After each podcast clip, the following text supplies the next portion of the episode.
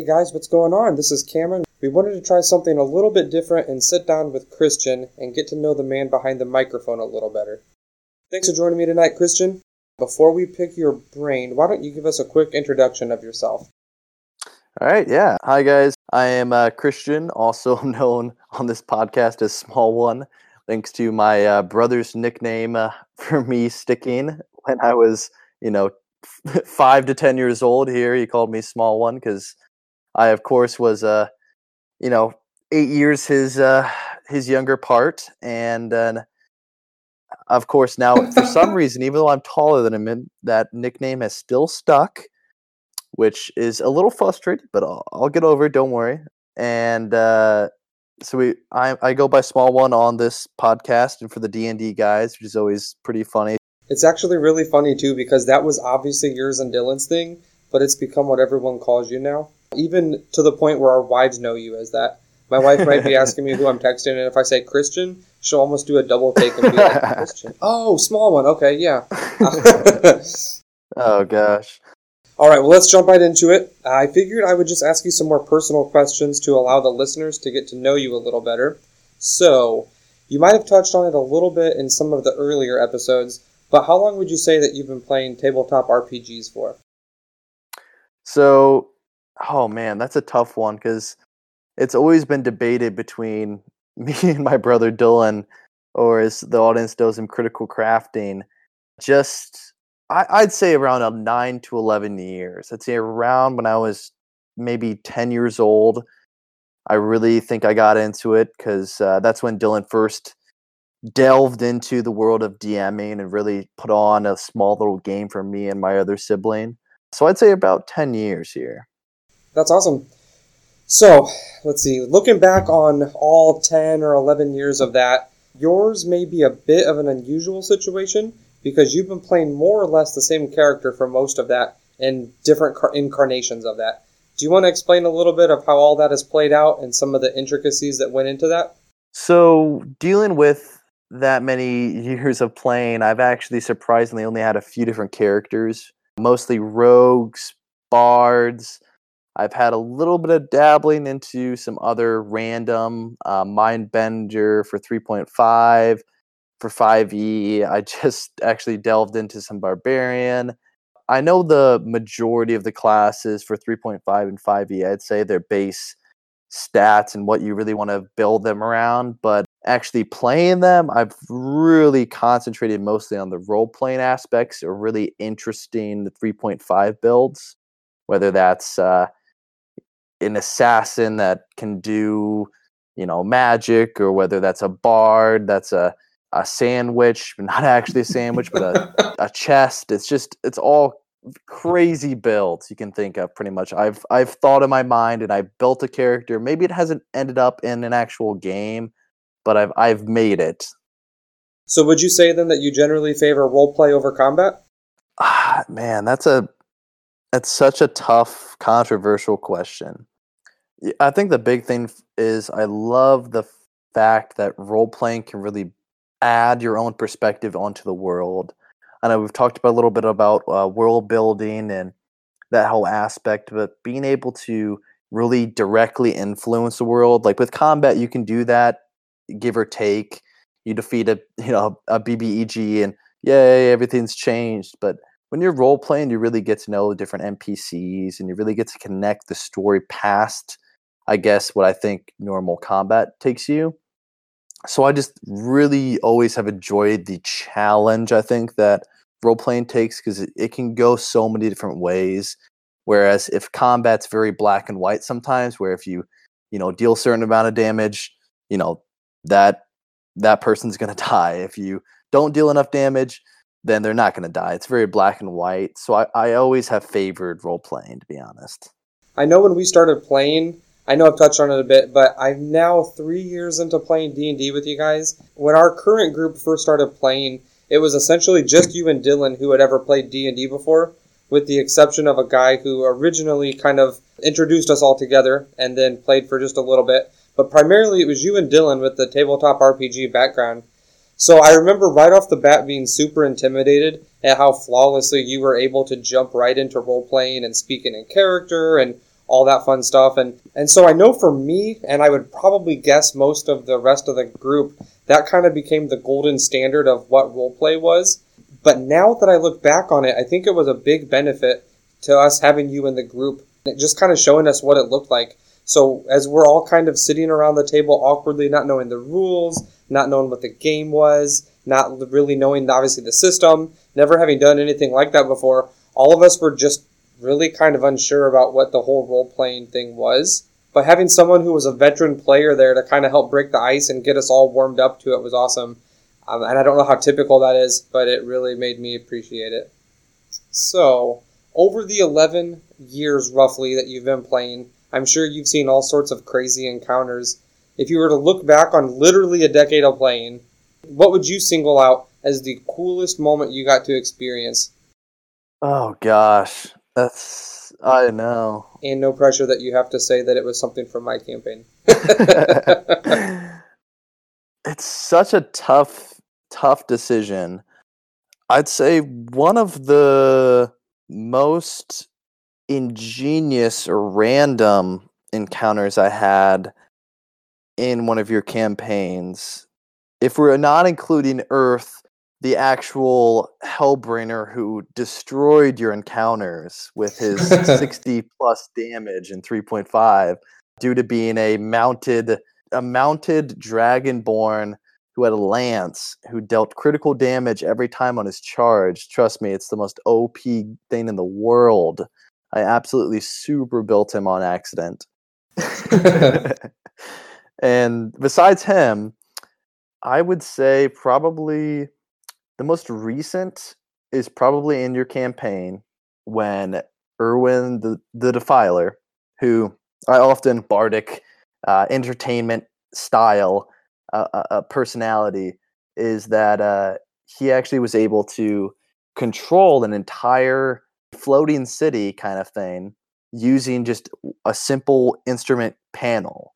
Just using, I think it was, what was the check that he had to make? May have been wisdom or use magic device. Yeah. And even though it was a simple check to make, I think I failed oh probably half the amount of time. It was just amazing that I was like it literally felt to me if I was going to learning to fly a plane. Like I don't have experience learning how to fly a plane, but if I was, I would draw my knowledge from this encounter. Just because going, you know, left or right or up or down, you had the exact movements down to a T where I would say like I want to move closer down to the actual earth to get a better view and it just felt so realistic to me and it just felt so intense and i think that was that was one where i did end up like changing the battlefield where i literally like i tilted the entire like current city we were on to shift so that everyone including me flew off to the side and even though maybe it wasn't the most like glamorous point it was just a point where i felt like so powerful with such a simple movement i guess that's actually a really cool story for you to bring up too. Uh, maybe for just a little bit more context for the listeners. It was the finale of a year and a half long campaign that I ran. The party was finally going toe to toe with the big bad evil guy, St. Caius the Ascended. No punches held back. They were literally facing down what was likely going to be a TPK. Never in a million years did I expect the group to try and commandeer this flying citadel. In my mind, they were just going to be trying to fighting everything they could to stay alive. So they're getting destroyed. They're outnumbered probably four to one. But the fact that literally out of the blue, Small One has the idea to just sprint across the room, putting himself right through the fray and literally right in, in front of all of the melee fighters that were the enemies. And he makes it across the room to this control panel. And so I remember thinking, well, that's weird, but I don't really know what he thinks he's going to do. but the beauty of it, just like he said, even in him failing the checks to try and take control of the Citadel, and one side dropping lower than the other because it ended up making everybody have to make balance checks just to try and stay on their feet or to avoid sliding across the room. And that was just awesome the way that he was u- able to utilize that to control the battlefield and still kind of be off to the side out of harm's way. Super, super cool to watch. Oh, yeah. No, I, I definitely liked the idea of having that much influence on the actual like battlefield and having that much vibe. So being able to drastically change a combat scenario like that was just so impactful, I think. And honestly, that was pivotal to whether you guys survived the encounter or not. So that's really cool that you brought that up. Oh, definitely. So looking back to the very beginning, do you remember the first time that you and Dylan sat down to play D&D and what was that session like? You know, I can't say I remember the exact first time, but I can tell you that I still have some of the flashcards and index cards I took notes, my very first notes for D&D on with some red, bright red ink and I wrote down the city of Waterdeep and I wrote down what creatures were there, what items I had, what monsters I encountered, all in these separate little categories with little paper clips on for each category of whether it's a place, a thing, or an item. And that was my first campaign in this new entire world. And I think it was just so impactful to delve into that and really connect and have so much passion and so much overwhelming joy for something like that. So as a kid, you're so you're you're you're brought straight into the world. There's no no amount uh, a lack of imagination. You're immediately transformed in this world. And so I wish that more kids were brought into D&D because it, it can be such a profound experience to grow creativity and imagination past. You know a lot of people pick it up when they're adults and by then or teenagers let's say and by then you're slowly weaning into the real world and it's more of an escapism thing. Whereas when you're a kid this world is your world and you can see the real world as this world and you can really interact so much differently and i just love that childhood uh, innocence of delving into this world and trying to save something and trying to do good and really learning life experiences through this board game or through this role playing game is just so impactful to, to me as a kid. That's so cool. All joking aside, that might easily be one of the most insightful things I've ever heard you say. I'm envious of that. I didn't get started in D&D for the first time until I was 26 or 27, so I missed out on so much time where I could have been playing D&D if I had only had someone who knew the game to teach mm-hmm. me how to play it. I remember when I was younger and seeing or hearing about the game or things like that and thinking how fun it sounded, but not obviously knowing where to start or how to even get involved in something like that. So I know you've played several different classes in the many different incarnations of your character. What would you say is a class or a build that you've maybe always wanted to try out, but you've never had the opportunity yet? Oh man, something I think I've always wanted to play as would be straight up wizard or sorcerer. Maybe paladin. I think that you know what, I'm going to go with paladin just cuz I think I've always had a fascination with how deep of a connection a character can have with a such like a cultural religion like a you know a fake religion like in D&D where you we have Dylan here who still his sign off is about Vecna, you know, a fake religion in D and D. Just how deep a character can get involved with that, and my characters have always been very not agnostic, but more self sufficient to the point where they don't really rely on like divine help at all. And so I've always wondered if having a character who actually like would fake pray to a god would be kind of insightful uh, and kind of like leave it up more to chance than normal, I guess. So I've always wondered about a paladin on how I could build a paladin to suit my, you know, certain things that I like to do in D&D.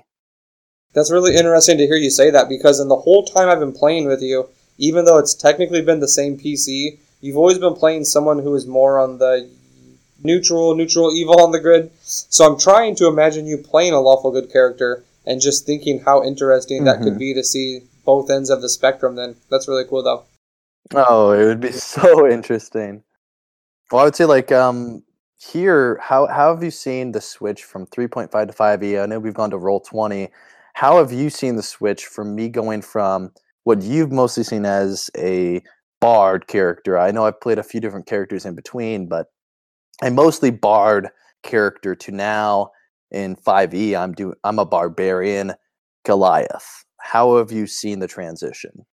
All right, so I know I've only played two sessions now, so I don't have a huge insight yet, probably, but it's been interesting to see you go from a skill monkey character. Like, no exaggeration, the bard that Small One plays as in our 3.5 game is just unreal. In the knowledge of arcane and local, religion, all that fun stuff, he literally has, no joke, plus 15s or plus 20s to those skills. So when we're in combat, he's on the back lines as a support character, debuffing and casting spells and everything like that. But when we go into a city, he's the face of our group.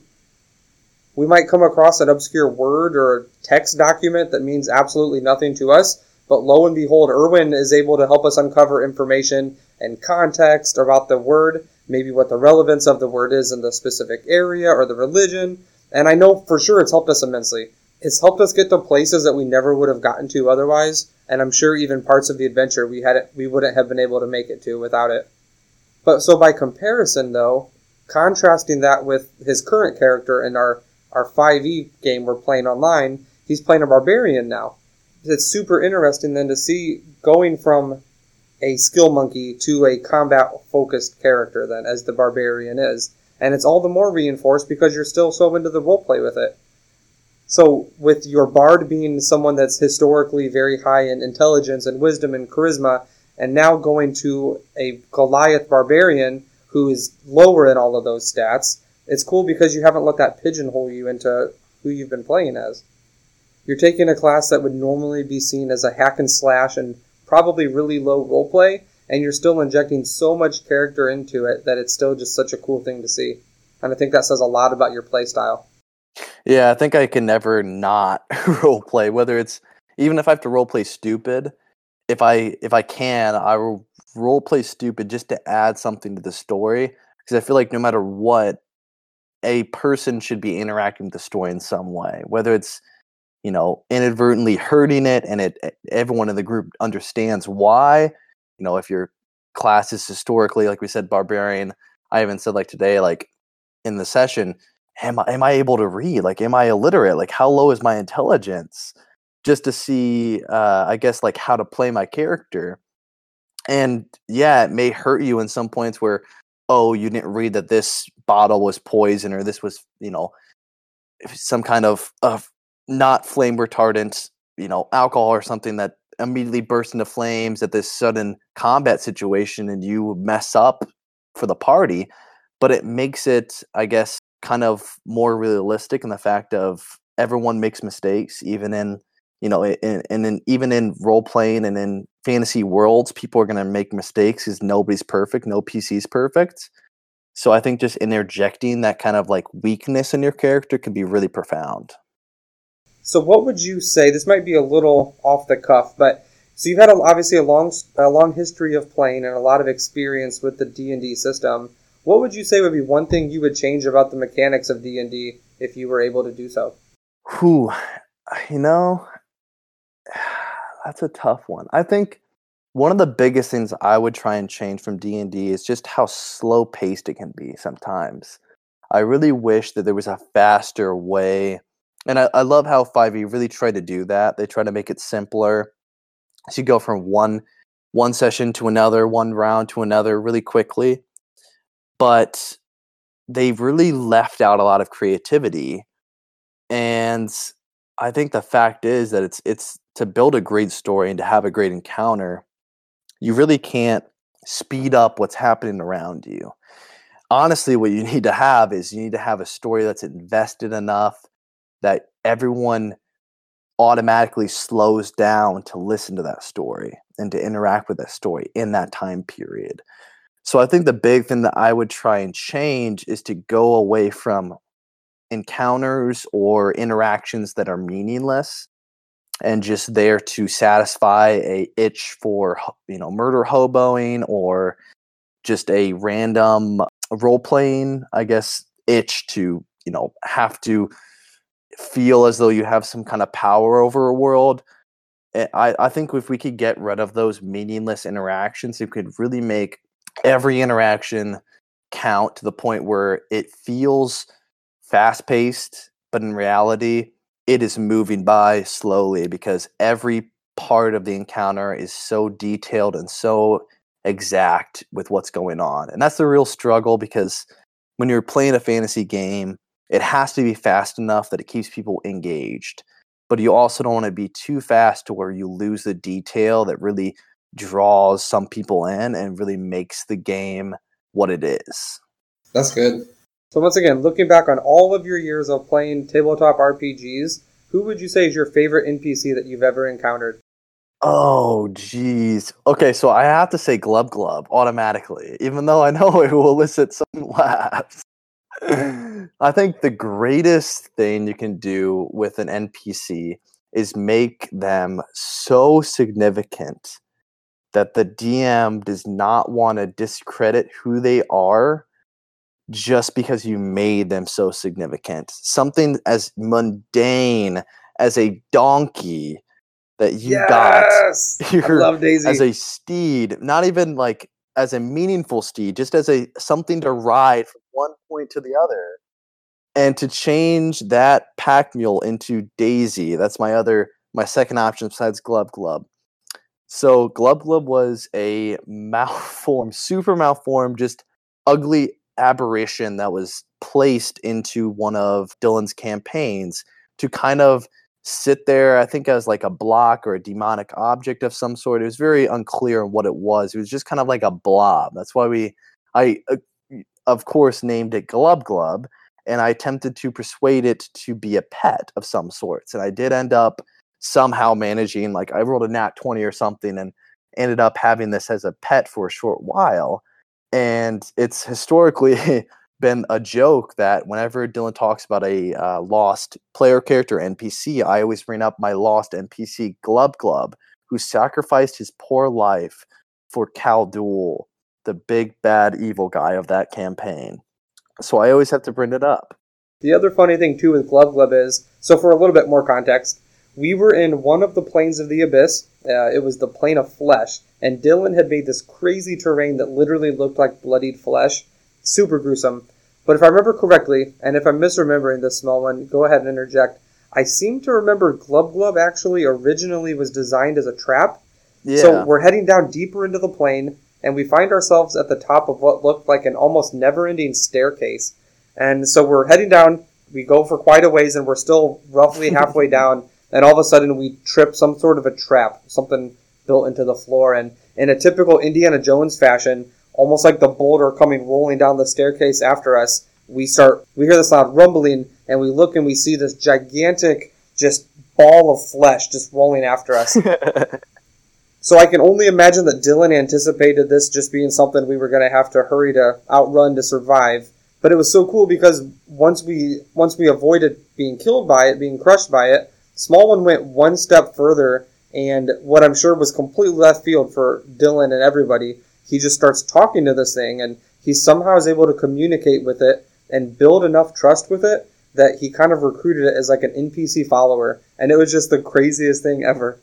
Well, I think you gotta bring up Daisy because Daisy was my steed, of course, that I, I immediately associate with Undying Love as my player character of Erwin, where he had this steed called Daisy, a pack mule, very ordinary pack mule, who decided to spit on because uh, they couldn't uh, the pack mule didn't have enough strength to really do much else to a giant mutant shark in the middle of a village and the mutated shark was attacking all of us and i decided that uh, you know after i did my actions i was like and my donkey named daisy is going to spit on the shark just as an afterthought and i believe that I even rolled like I was like, "Oh, do you want me to roll for a spit?" Kind of like jokingly, and Dylan was like, "Oh yeah, sure." So I rolled it, and I think it was a actual like really high roll, like a nat twenty, and immediately the next turn,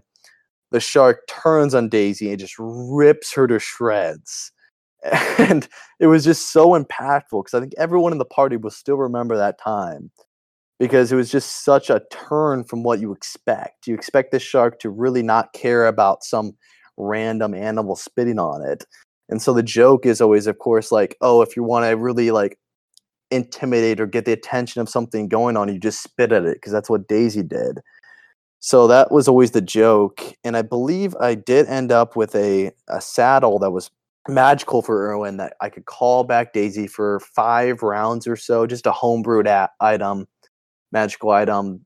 And it kept Daisy in the game to where she would come back for a few rounds really quickly to do something so mundane and extra that only Erwin would, you know, have in story because as a bard in 3.5 you really don't have a lot of actions you can do when you're a debuffing bard. So i really found these like extra magic items to be really helpful to just having something to do i guess.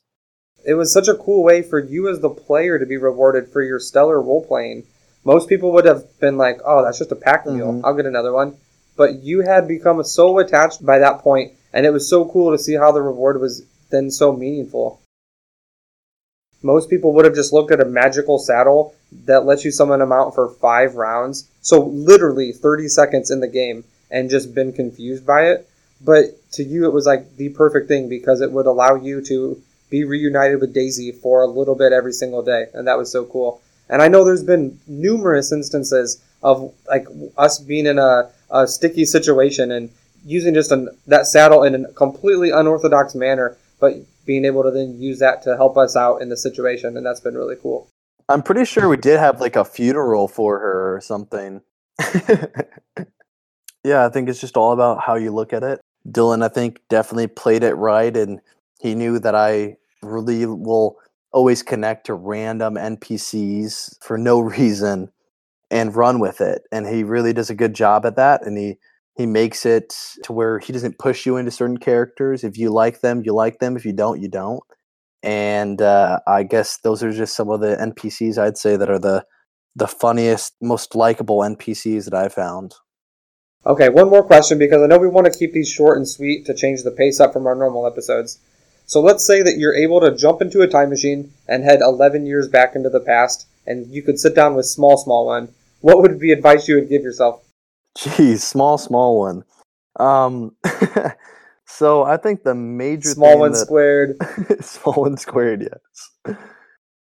So I'd say if I could talk back to uh, my younger self, it would be really to not try and get so invested into one character or one specific uh, idea of a character arc that you forget to really try and explore all that is in D&D and other role-playing games. I feel like there's so much out there. There's so many s- stories to tell. There's so many classes to play as. You can't really get so caught up in one that you get distracted from the rest of them. And I think I got super invested into one idea and one story arc. And it's it's an amazing story arc. But when I look back at it, I really wish that I would have explored some other ones and I would have had more because right now I could have so much knowledge more to tell you guys about all these other classes, but instead I've only played, you know, these three or four main classes and then the other three or four uh, main classes I've, you know, hardly any knowledge. And I really wish that I would have been more versatile in those areas. However, it does give me an advantage to really know my stuff for a few specific classes and to really know how to role play characters well. So it's a trade off. I think the the major thing I I guess I would tell myself is to really have fun with what I'm doing and just kind of explore the world that I have before me because I feel like you really you, you don't understand how good you have it with the world you have until it's gone and I really wish I would have delved more into my brother's stories and worlds when I was it was me and my other brother and then Dylan critical crafting and I feel like I never really I, I just went along with it slow slowly you know? I didn't really delve into it as much as I would have now but of course I was only you know 10 to 15 years old back then so it's kind of hard to. So I think the major thing is don't pigeonhole yourself into one class and don't take what you have for granted and really jump into whatever is given to you for world building really try and learn about this fantasy world that's given to you That was amazing. Very, very cool. Well, thank you so much for sitting down with me letting me throw some curveballs at you. I know I feel like I definitely learned some things about you I didn't know before, and I'm positive the listeners would feel that way too. So Do you want to go ahead and do your sign off? Yeah, sure. So, uh, as my uh, bard Erwin the Defiler would say, uh, keep on defiling. And I hope you guys have a, a great day and uh, keep on listening.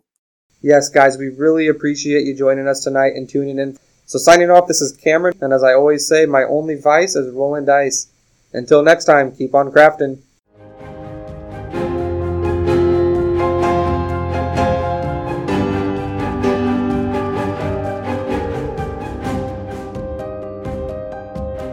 I sound sexy. Uh, I wouldn't go that far. Do do do do do do. Table Talk's theme music, Rhino's theme, is brought to you by Kevin MacLeod under the Creative Commons license. Please see the show notes for more details.